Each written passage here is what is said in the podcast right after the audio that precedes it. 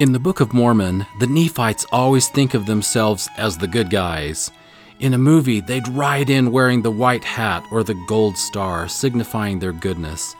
Yet the Book of Mormon demonstrates that often the Nephites are relentlessly blind to their own wickedness, and it is the Lamanites who are the most faithful and true. Enter the scene into the wicked Nephite city of Zarahemla, Samuel the Lamanite. The point is clear. Hello, our dear friends. We're Scott and Maureen Proctor, and this is Meridian Magazine's Come Follow Me podcast, where we are studying Helaman chapters 13 through 16 from the Book of Mormon in a lesson called Glad Tidings of Great Joy.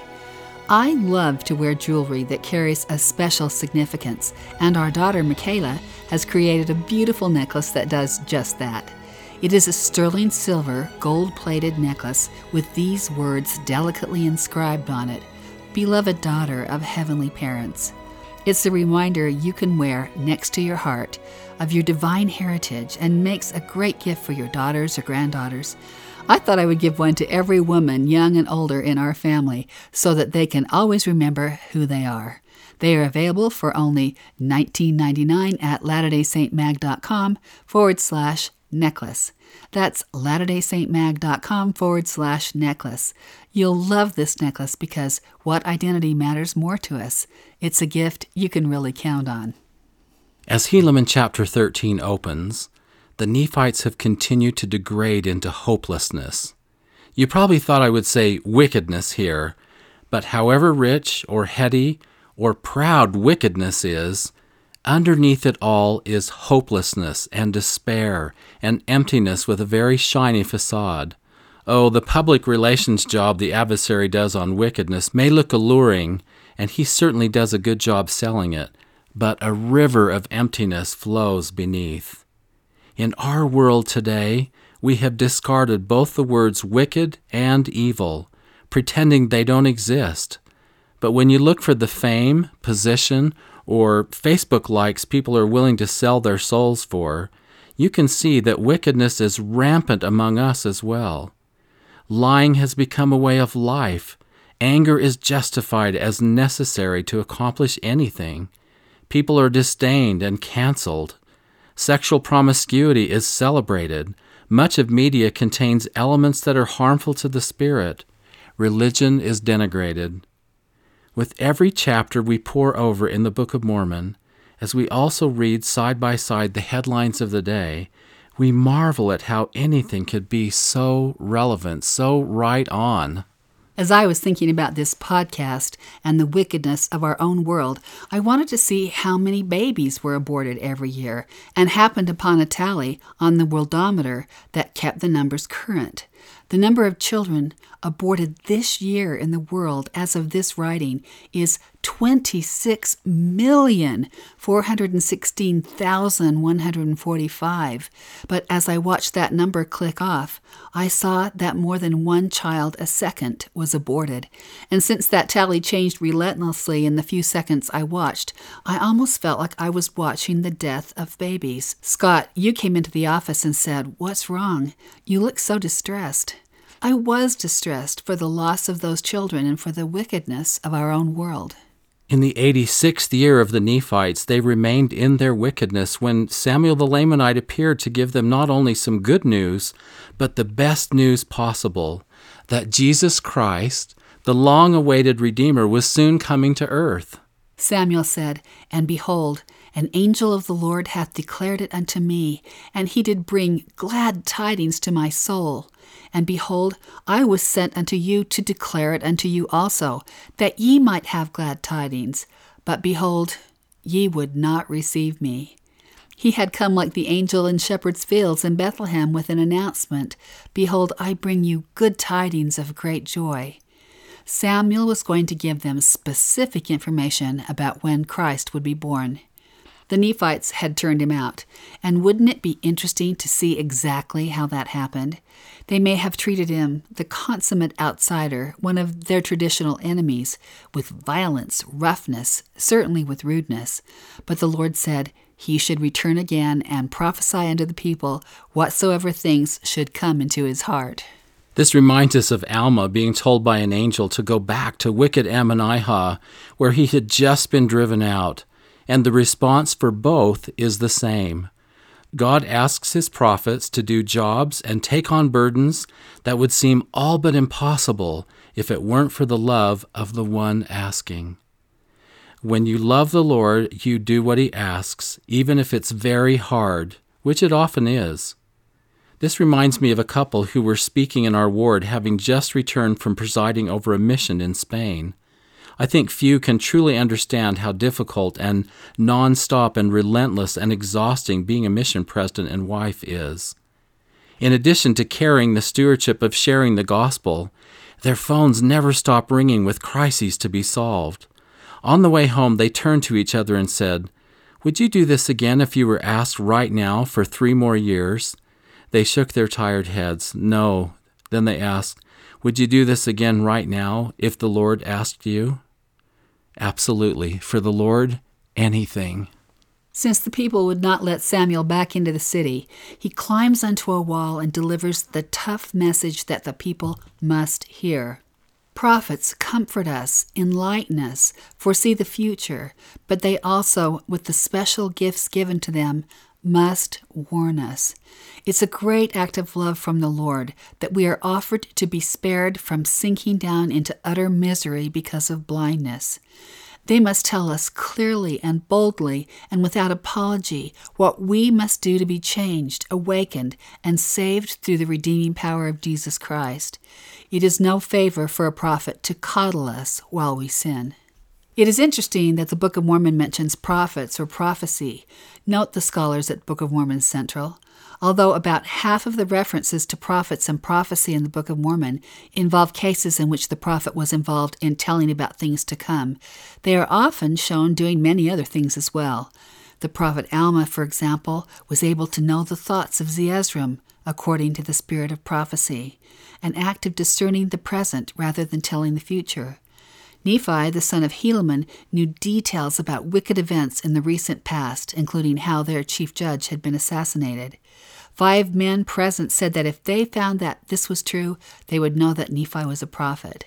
Once again, this is an example of a case where a prophet had knowledge of the past and present, but does not mention the future.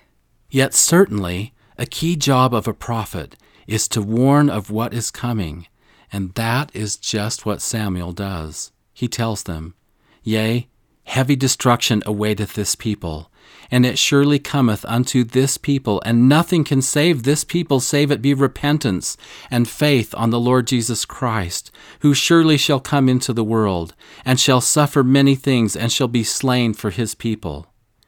In their wealth, in their having been rewarded for conspiracy, darkness, and lasciviousness, they don't believe it.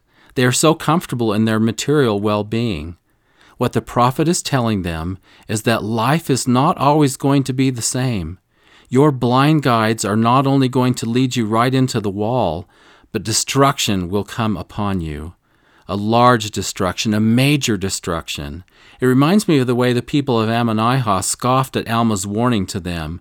We will not believe thy words if thou shouldst prophesy that this great city should be destroyed in one day. That's such an ironic statement because, of course, then Ammonihah was destroyed in one day. Then Samuel gets more specific that the sword of justice hangeth over this people, and four hundred years pass not away, save the sword of justice falleth upon this people because of the hardness of the hearts of the people, of the Nephites. Except they repent, I will take away my word from them, and I will withdraw my spirit from them, and I will suffer them no longer, and I will turn the hearts of their brethren against them. And four hundred years shall not pass away before I will cause that they shall be smitten, yea, I will visit them with the sword, and with famine, and with pestilence. Yea, I will visit them in my fierce anger, and there shall be those of the fourth generation who shall live of your enemies to behold your utter destruction, and this shall surely come except ye repent. Samuel here is talking about the utter decimation of the Nephite people, which we know, in fact, will be fulfilled. But he is also talking about a more proximate destruction that will befall all those he is addressing who don't repent or take his words with the gravity they deserve. It will begin now in so many ways, and it will be more complete at the time of the Savior's death. The wicked will not forever be allowed to continue in their wickedness. Samuel spells it out, reminding us how vividly a prophet can see the future that God gives him to see. But behold, as I said unto you concerning another sign, a sign of his death, behold, in that day that he shall suffer death, the sun shall be darkened, and refuse to give his light unto you, and also the moon and the stars, and there shall be no light upon the face of this land, even from the time that he shall suffer death for the space of three days, to the time that he shall rise again from the dead. There shall be thunderings and lightnings for the space of many hours and the earth shall shake and tremble, and the rocks which are upon the face of this earth, which are both above the earth and beneath, which ye know at this time are solid, or the more part of it is one solid mass, shall be broken up. There shall be great tempests, and there shall be many mountains laid low, like unto a valley. And there shall be many places which are now called valleys, which shall become mountains, whose height is great and many highways shall be broken up, and many cities shall become desolate. When a prophet speaks so clearly, why won't people heed his warning? Of course, people don't see their own iniquity, but I also think that people believe that things will always go on the way they have. Things as they are right now have a great hold upon us. We think that what can happen is only what we have experienced so far. We may be slow to take warning seriously because we are so firmly planted in the here and now and the experiences of our own limited lifespan. I remember one night, Scott, when we were in bed during a storm, when suddenly above our heads was a sound whose power was so far beyond anything we had ever heard, it woke us both up. It was not a roar or a thunderclap or an explosion. It was something of a magnitude that had never entered our beings before. The power of the sound knocked our neighbor out of bed. I thought at that moment the earth had collided with another object in space. It was unforgettable. Unforgettable. What's interesting is that even though all our neighbors had experienced it, we didn't find out exactly what it was perhaps sheet lightning, we've never known for sure, but we were knocked out of our sleepiness in an instant. Think about how surprised, disconcerted, and overwhelmed we as a world have all been together with this COVID 19 pandemic. We have never seen anything like it. It came out of the blue. If someone were to have told us on New Year's Eve what 2020 looked like, we wouldn't have believed them. We couldn't have conceived something that would suddenly disrupt every part of our lives, shutter businesses, disconnect us from each other, cause the deaths of many, cancel all events and travel, and throw a shadow over the entire world. It was beyond our comprehension. That reality was not something we had envisioned. In Jerusalem, the Church of the Holy Sepulchre is closed for the first time in 700 years.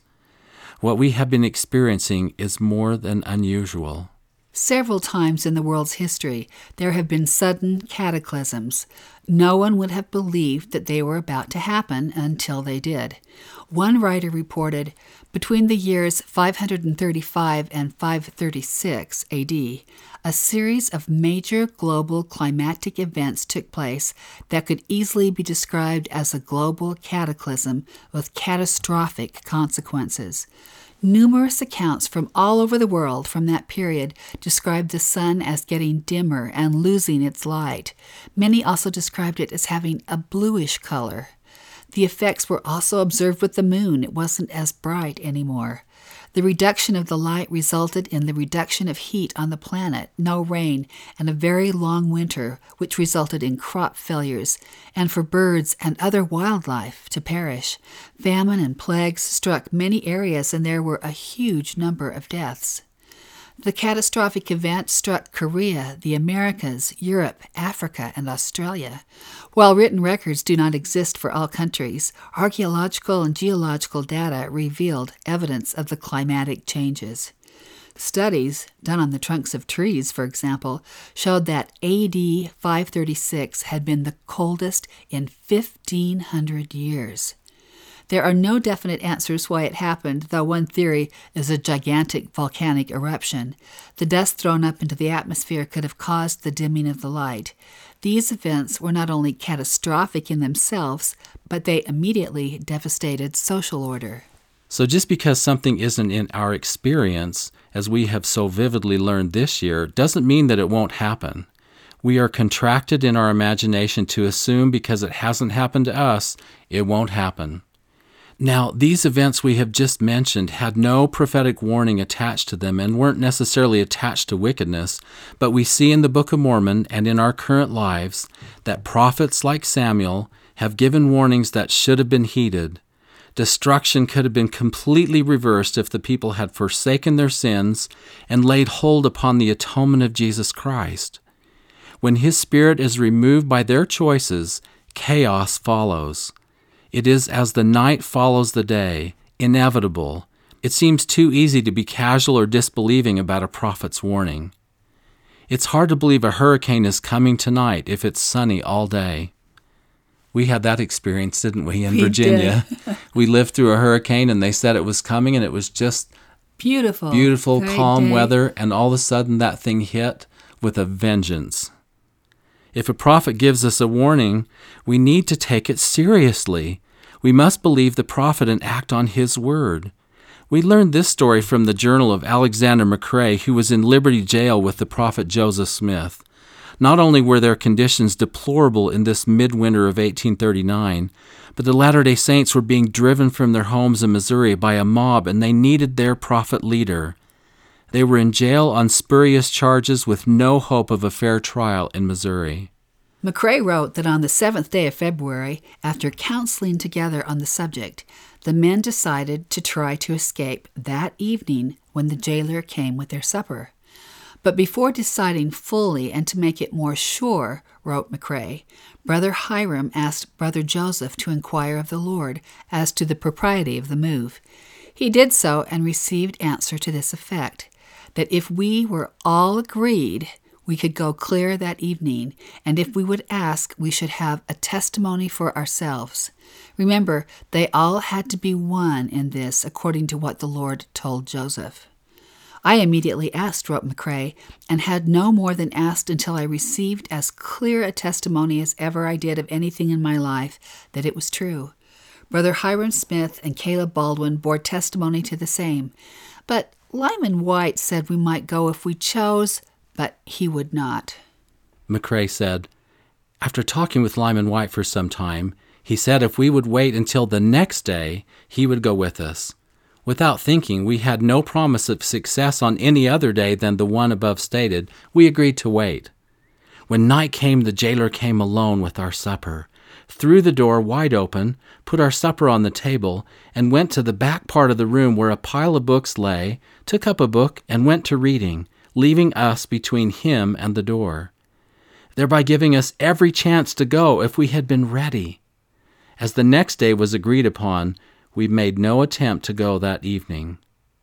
When the next evening came, the case was very different. The jailer brought a double guard with him, and with them six of our brethren, to wit, Erastus Snow, William D. Huntington, Cyrus Daniels, David Holman, Alanson Ripley, and Watson Barlow. I was afterwards informed that they were sent by the church. The jailer seemed to be badly scared. He had the door locked and everything made secure. It looked like a bad chance to get away, but we were determined to try it. So when the jailer started out, we started too. Brother Hyrum took hold of the door, and the rest followed. But before we were able to render him the assistance he needed, the jailer and guards succeeded in closing the door, shutting the brethren in with us, except Cyrus Daniels, who was on the outside. The scene that followed defies description.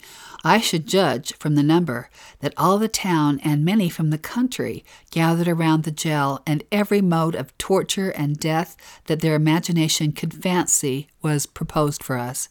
But they were so divided among themselves that they could not carry out any of their plans.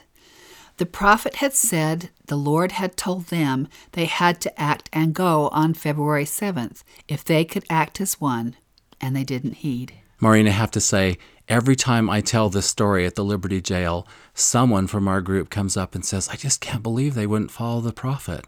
I can't believe they didn't listen. I can't believe they weren't one. Comments like this happen every year. And isn't that a great thing to say? It is. They, they get the message, don't they? Now, from his stance on the great wall of Zarahemla, unable to enter through the gate, Samuel has given a warning of what will happen to the wicked people. They have cast out the prophets, mocked them, cast stones at them, and slayed them, because they wanted to walk in their own way. As the first section of the Doctrine and Covenants describes it, they seek not the Lord to establish his righteousness, but every man walketh in his own way, and after the image of his own God. This ends up not only hurting individuals, but entire nations are blighted by this philosophy, which on its surface seems so compatible and easy. The pursuit of riches and power make the Nephites easily duped, conniving, dishonest, and greedy heedless of who they hurt, but they can do all this without conscience because they have abandoned God. The kind of prophet they want instead is someone who would come among them and say, Do this, and there is no iniquity. Do that, and ye shall not suffer. Yea, he will say, Walk after the pride of your own hearts, yea, walk after the pride of your eyes, and do whatsoever your heart desireth. And if a man shall come among you and say this, ye will receive him, and say that he is a prophet. Yea, ye will lift him up, and ye will give unto him of your substance. Ye will give unto him of your gold and of your silver, and ye will clothe him with costly apparel. And because he speaketh flattering words unto you, and he saith that all is well, then ye will not find fault with him. How much they insisted on being justified instead of reprimanded or corrected. The great majority of the Nephites have utterly turned from the covenant, and without a place to turn for truth, could be easily led along. Their hearts were hardened, and they reveled in their riches and trampled the poor. Samuel summed up the issue well by using the Lord's own words If they will not repent and observe to do my will, I will utterly destroy them, saith the Lord because of their unbelief, notwithstanding the many mighty works which I have done among them. In fact, even now they were only spared because of the righteous who are still in the land. But when ye shall cast out the righteous from among you, then shall ye be ripe for destruction. It is ironic that they would cast out the very people who are saving them. Now, instead of living in a promised land where the blessings of protection and prosperity have been upon them, Samuel said, Behold, a curse shall come upon the land. Remember that as we learn in Deuteronomy, covenant blessings also come with covenant cursings. A covenant blessing is called a barakah. I'll say that again barakah. A covenant cursing is a galala. I like that last one, galala. I say that all the time when we're in Israel. God will remove His Spirit from those who willfully rebel against His covenant after He has given them so much, and then chaos follows as Satan leads the people along. So in this cursed land, whoso shall hide up treasure in the earth shall find them again no more, save he be a righteous man and shall hide it up unto the Lord. Samuel tells the people their riches will become slippery, using the word three times and slipped once. The Lord gave them their riches, and He is rightfully taking them back. The curse would bring losses hard to explain. Behold, we lay a tool here, and on the morrow it's gone. Now, that may sound a little like the garden tools in your garage, but much more serious. The disobedient may cry out, but it is all in vain. In the covenant spelled out in Deuteronomy, obtaining and keeping riches is dependent on obedience to the Lord and understanding clearly who has been the giver of the gift. And thou shalt say in thine heart, My power and the might of mine hand hath gotten me this wealth. But thou shalt remember the Lord thy God, for it is he that giveth thee power to get wealth, that he may establish his covenant which he sware unto thy fathers, as it is this day.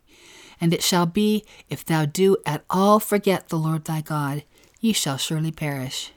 The people will cry out, Oh, that I had repented and had not killed the prophets. Oh, that we had remembered the Lord our God in the day that he gave us our riches. But it will be too late.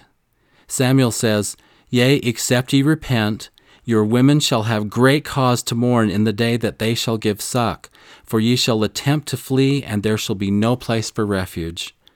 Why did the Lord send Samuel with such harsh pronouncements?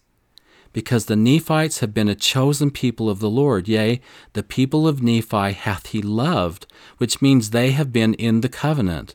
Also, he has chastened them because he loveth them. Now, as Elder Neal A. Maxwell used to say, that may be a snowy doctrine for some of us. Elder D. Todd Christofferson noted Sadly, much of modern Christianity does not acknowledge that God makes any real demands on those who believe in Him, seeing Him rather as a butler who meets their needs when summoned, or a therapist whose role is to help people feel good about themselves. It is a religious outlook that makes no pretense at changing lives. By contrast, as one author declares, the God portrayed in both the Hebrew and Christian scriptures asks not just for commitment, but for our very lives. The God of the Bible traffics in life and death, not niceness, and calls for sacrificial love, not benign whateverism. Elder Christofferson said, I would like to speak of one particular attitude and practice we need to adopt if we are to meet our Heavenly Father's high expectations. It's this willingly to accept and even seek correction. Correction is vital if we would conform our lives unto a perfect man, that is, unto the measure of the stature of the fullness of Christ. Paul said of divine correction or chastening, For whom the Lord loveth, he chasteneth. Though it is often difficult to endure, truly we ought to rejoice that God considers us worth the time and trouble to correct. Elder Christofferson said, Divine chastening has at least three purposes. One, to persuade us to repent. Two, to refine and sanctify us. And three, at times to redirect our course in life to what God knows is a better path. The Lord declared, as many as I love, I rebuke and chasten. Be zealous, therefore, and repent. Again he said, And my people must needs be chastened until they learn obedience, if it must needs be, by the things which they suffer. In addition to stimulating our repentance, the very experience of enduring chastening can refine us and prepare us for greater spiritual privileges. Said the Lord, My people must be tried in all things that they may be prepared to receive the glory that I have for them, even the glory of Zion. And he that will not bear chastisement is not worthy of my kingdom. In another place he said, For all those who will not endure chastening, but deny me, cannot be sanctified. As Elder Paul V. Johnson said, we should take care not to resent the very things that help us put on the divine nature. Gerald Hansen Jr. summed up the warning that Samuel gave well. In our case, as in the case of the Nephites, we have had opportunity to know for many years not only that great destructions will occur, but also why. Knowing what we know, is it possible that some in our day who have the truth will dwindle in unbelief like the Nephites and become so wicked that they will be destroyed? As we have seen, Mormon's point in the book is to show the goodness of God and the foolishness of humankind. As he depicts this foolishness and unmasks the fundamental problems of Nephite society in the book of Helaman, it becomes increasingly easy to see how we are repeating the same mistakes today. What we most remember about Samuel's prophecies is this This will I give unto you for a sign at the time of his coming. For behold, there shall be great lights in heaven, insomuch that in the night before he cometh there shall be no darkness, insomuch that it shall appear unto man as if it was day. Therefore there shall be one day, and a night, and a day, as if it were one day, and there were no night. And this shall be unto you for a sign, for ye shall know of the rising of the sun, and also of its setting Therefore they shall know of a surety that there shall be two days and a night. Nevertheless, the night shall not be darkened, and it shall be the night before he is born. And behold, there shall a new star arise, such an one as ye never have beheld, and this also shall be a sign unto you. And behold, this is not all, there shall be many signs and wonders in heaven. And it shall come to pass that ye shall all be amazed and wonder, insomuch that ye shall fall to the earth. Five years' time, an astonishing showing of light to usher in the birth of Jesus Christ. Two things to note here. First, Samuel has made two very precise prophecies the sign of Christ's coming in five years, and that in 400 years the Nephites will be destroyed. This points to the precision in the Lord's plan. We don't know exactly what caused that day and night and a day without any darkness, but we do know that this kind of celestial event had to be put in place millions, maybe billions or trillions of years before. The Father we worship is a God of order, with events planned out well in advance so that all of the universe participates in its unfolding. Remember in Genesis, during the creation, that the lights in the firmament of the heaven were meant for signs and for seasons. The Lord, as Creator, perfectly prepared His signs to the end that the people might believe, and He can convey that to a prophet to meet His own purposes. This is a God who makes cycles and signs and comets that show up only once in several thousand years, and all in a perfect orchestration to teach His children. Second, it appears that there was a day, a night, and a day, but also a new star. And then beyond that, signs and wonders in the heavens.